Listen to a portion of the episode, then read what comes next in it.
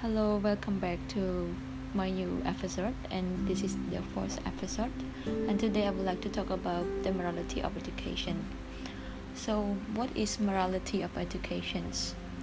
It is um, the function of school and their relationship of the society, and school discipline plays an important role for moral functions.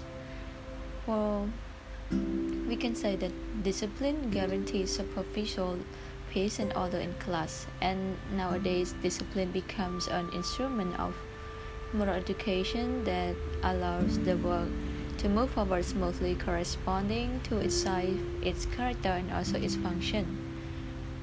Um, moreover, schoolroom society is much closer to society of adults than it is to families since school consists of teachers, and students who are not brought together by general and abstract reasons, not personal feelings or preferences, so they require more effort and greater application. Mm. Furthermore, children learn to develop the habit of self control and restraint through respecting the school rules.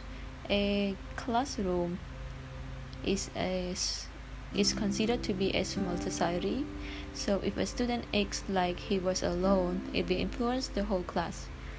For example, a student simply sleeps in class just because he is sleepy, so other students may sleep in the class as well later on. And this is not a good learning environment. Students have to control their desire to get ready in the real society. And Next, I would like to talk about the general influence of the school environment. The school is an intermediary between family and society, so schools can instill discipline by promoting collective aims that students will learn to. Um, first, they can develop habit of acting and thinking in common. Second, they can instill their social sense that once developed, children will survive beyond school years. And another one is that um, students make um, their society or integral part of them because of collective consciousness.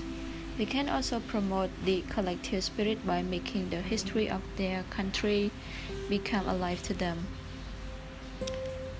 In addition to this, History lesson is the lesson of experience that we can highlight those events that merit it.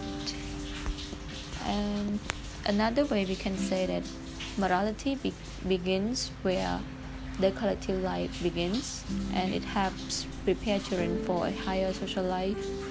And it also penetrates social consciousness to the children.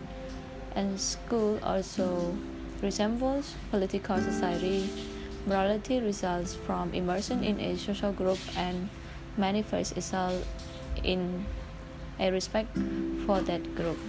So it is very important to um, know and learn about the influences from the school environment. If um, students are in a good environment of the school, they will be a good citizen too. So, this is the end of my sharing, and thank you for your listening. Thank you.